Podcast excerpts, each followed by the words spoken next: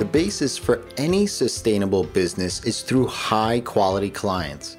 In this episode of Live in the Feast, you are going to learn how to know exactly where that next client is coming from by working through a set of questions I like to call the Freelancers Framework.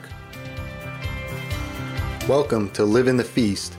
I'm Jason Resnick, and for the past decade, I've been helping businesses translate their goals into online success as a freelance web developer. In order for me to accomplish my why as a freelancer, I needed to live in the feast. Now I'm turning the tables around so you, as the freelancer, can do the same and build a sustainable business to achieve success so that you can ultimately live the kind of life you want. This episode is sponsored by Feast. Feast is an online course and coaching platform built for freelancers like you who are looking to take their freelance business to the next level. Want to get higher quality clients, command higher prices, build recurring revenue so that you can stay out of the famine for good? Feast will help you focus and remain accountable through coaching calls, community, an exclusive mastermind group, and tons of resources. Join the VIP list now by going to rezzz.com slash feast and get first crack at some exclusive bonuses when the next enrollment opens.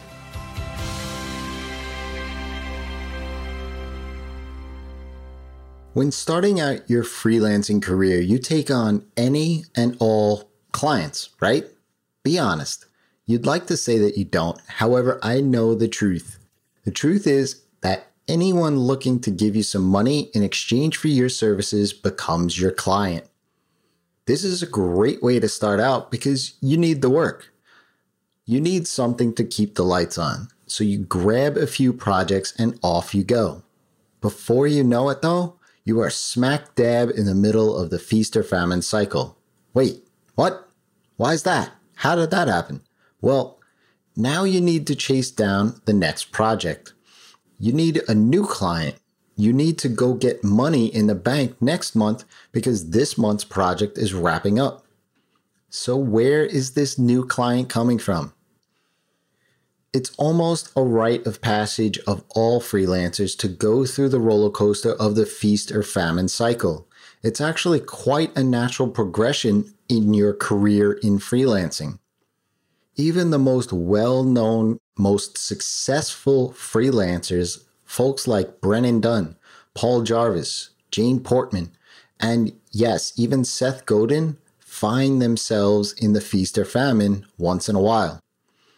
So, why is this so? Why do freelancers ride this roller coaster? Why are you on this roller coaster? Because you are a team of one. You don't have a sales team, you don't have a marketing team, don't have a billing department, you are the one doing all the work. You are who your clients hire. With only so many hours in any given day, how's everything supposed to get done? Well, it doesn't. That's why, as a project is wrapping up, you start to think about where that next client is coming from. You start to send out a few emails, maybe even reach out to some warm leads that couldn't make up their minds a month or two ago on pulling the trigger to go with you. Essentially, all the marketing that you had done to get this current client that's wrapping up has stopped while you've worked on this current client. So, as the light at the end of the tunnel starts appearing, you start to think, hey, I got to start ramping up that marketing again. Inevitably, your current project will end. There will be a gap of time where you either are chasing down new prospects or if you have any sort of lead pipeline, scoping out the next proposal in hopes of landing this client quickly. As my friend Curtis McHale says anytime he hears that word, his response is always, Hope is not a plan. And I love this. You may not think that this time, this gap, is a big deal. Maybe it's only a week or two. Well, here's what happens all that profit you made on the last project, you did make a profit, right? Was it enough to cover you not getting paid for a week or two? Maybe this time it was. Or maybe you had to dip into savings a tiny bit to cover expenses. And now that last project was a break even, or worse, a loss, just because you didn't have another client lined up. This is no way to be sustainable. Businesses don't last very long on break even. They certainly don't last on taking losses. It's critical to know where that next project is coming from. It's even more critical to know what that next project is and be able to plan accordingly. You are probably thinking, how can I line someone else up if I'm not 100% sure that my current client will finish up on time? And you are thinking this because you are looking to level up your freelancing career. And from your experience, you know that clients often drag their feet. So you are listening to live in the feast to find ways to level up your game. I'm sure you've heard all this before. You need to build in recurring revenue. You need to niche down or niche down, depending which part of the world you're in. You need to work with a specific type of client. So I'm not going to say them again. Oh, Maybe I just did.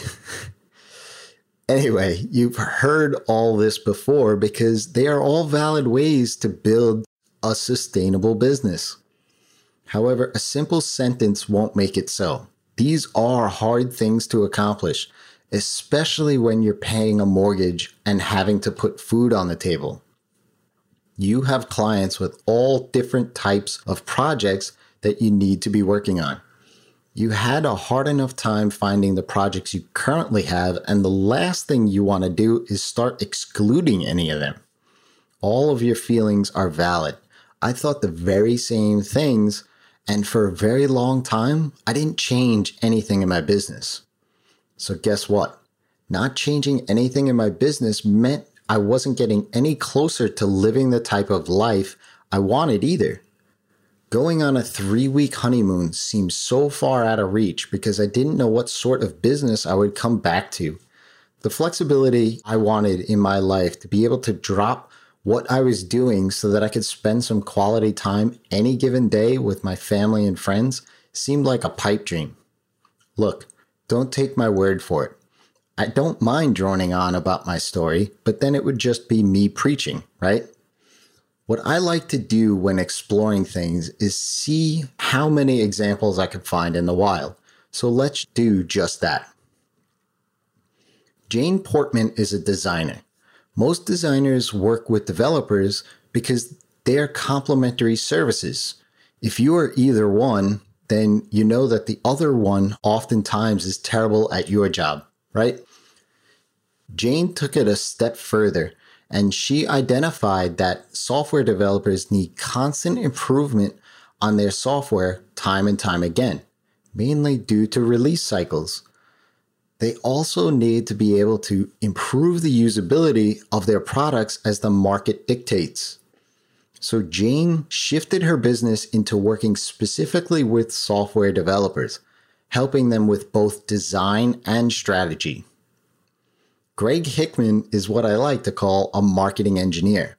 I honestly don't know if that's a real thing or not, but he's basically a marketing guy that uses systems and automation to make selling much smarter for his clients. He saw a huge gap in the market for users of a platform called Infusionsoft. Now, Infusionsoft is a powerful yet complex marketing automation platform where oftentimes users will have to hire specialized consultants to implement it for their businesses. Instead of just being one of these consultants, Greg took it a step further to understand the business of his clients, lay out a strategy based around the results of a session he has with them, and then moves forward to implement it and support it through Infusionsoft.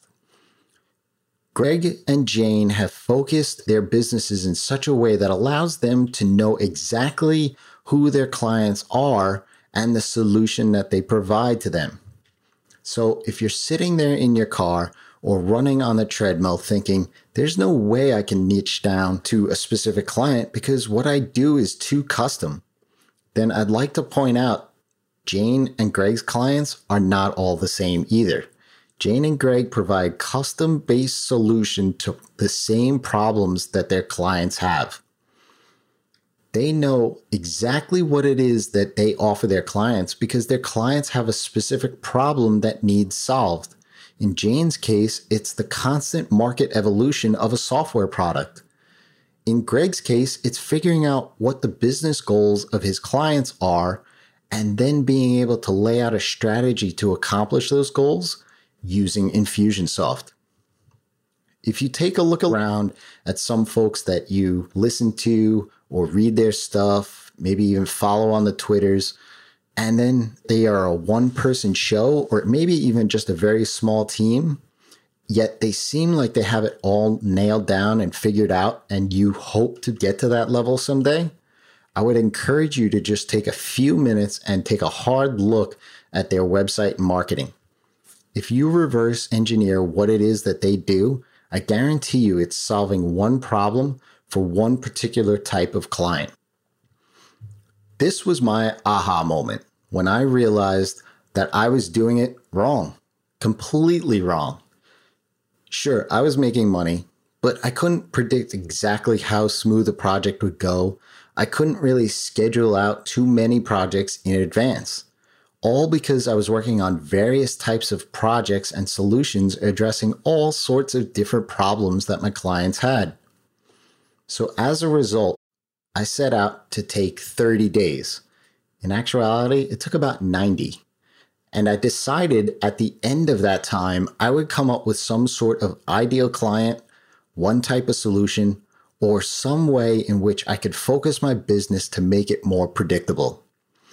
Granted, I had clients at the time and I took them into consideration greatly, looking at them as my source of inspiration since, well, they had already hired me for some reason. Out of this self reflection, I came up with four questions I would encourage you to ask yourself. One, who is it for? In other words, who are you doing work for? Two, what problem do they need solving? Take a look at their problems they are having. Dive deep and make sure that you are identifying the correct problem. Oftentimes, what clients say is their problem isn't the actual root cause. Three, would they pay? If the problem is big enough or painful enough, they'll pay.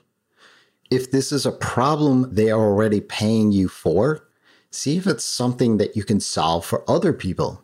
Better yet, can you solve this for other people? And is it something that comes up time and time again for a particular type of client? And lastly, four, do you enjoy doing it? This is the question I had to spend the most time on. It was easy to look at existing and past clients and figure out what problem I was solving. It was easy to look at the types of people and companies they were. But for me, I know that I need to work on things that excite me, things that I enjoy doing. And I'm sure you feel the same way. Going through this exercise may seem a bit elementary. I'll give you that. But it gives amazing insight when you give yourself some time to really be honest and open with yourself. I still have my notebook where I spent time brainstorming all of this stuff. I crossed a ton of stuff out but once I honed in on what I needed to do, who needed it most, and really knew that I enjoyed it, well, I went from tiny percentage increases in my revenue over the course of two years to 10xing my monthly revenue in just six months. In fact, that's your takeaway from this show. If you are struggling with being able to schedule out work, predicting who your next client is, or only seeing minor increases in your annual revenue, ask yourself these four questions Who is it for? What problem do they need solving? Would they pay? Do you enjoy doing it? Take 30 minutes today, whether that's right now, at the end of your lunch break, or before you head off to bed tonight, and ask yourself these questions and write down your answers. If you head over to rezzz.com slash episode 001, you can download a worksheet with these questions in it. It also has some other items to take into consideration as well. Go ahead, write it down. I promise that if you do, you'll already be ahead of the game because most won't. So don't be like everyone else. You are already not like everyone else because you are a freelancer. So why start now? Writing down your answers will allow you to easily go back anytime and qualify new projects, new clients, and new companies quickly and effectively and know exactly if they are the right one for you. In the next episode, we're going to talk about how to know if a lead will pay you and become a client of yours. So until next time, it's your time to live in the feast.